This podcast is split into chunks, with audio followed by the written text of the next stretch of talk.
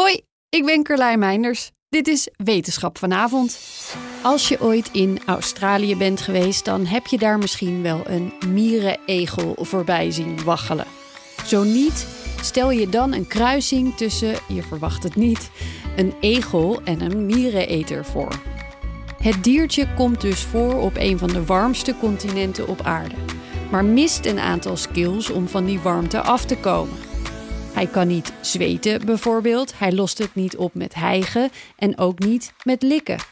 Toch is zijn lichaamstemperatuur de op één na laagste van alle zoogdieren.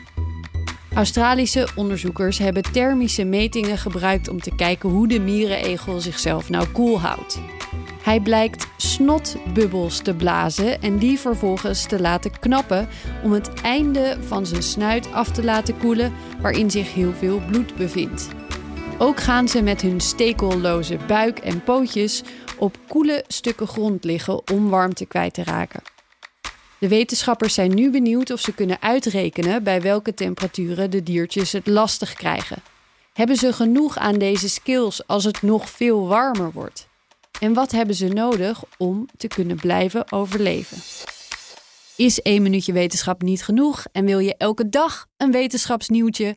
Abonneer je dan op Wetenschap vandaag. Ook Harm Edens vind je in de BNR-app. Je kunt BNR Duurzaam niet alleen live luisteren in de app, maar ook terugluisteren als podcast, zoals al onze podcasts. En naast dat de BNR-app Breaking News meldt, houden we je ook op de hoogte van het laatste zakelijke nieuws. Download nu de gratis BNR-app en blijf scherp.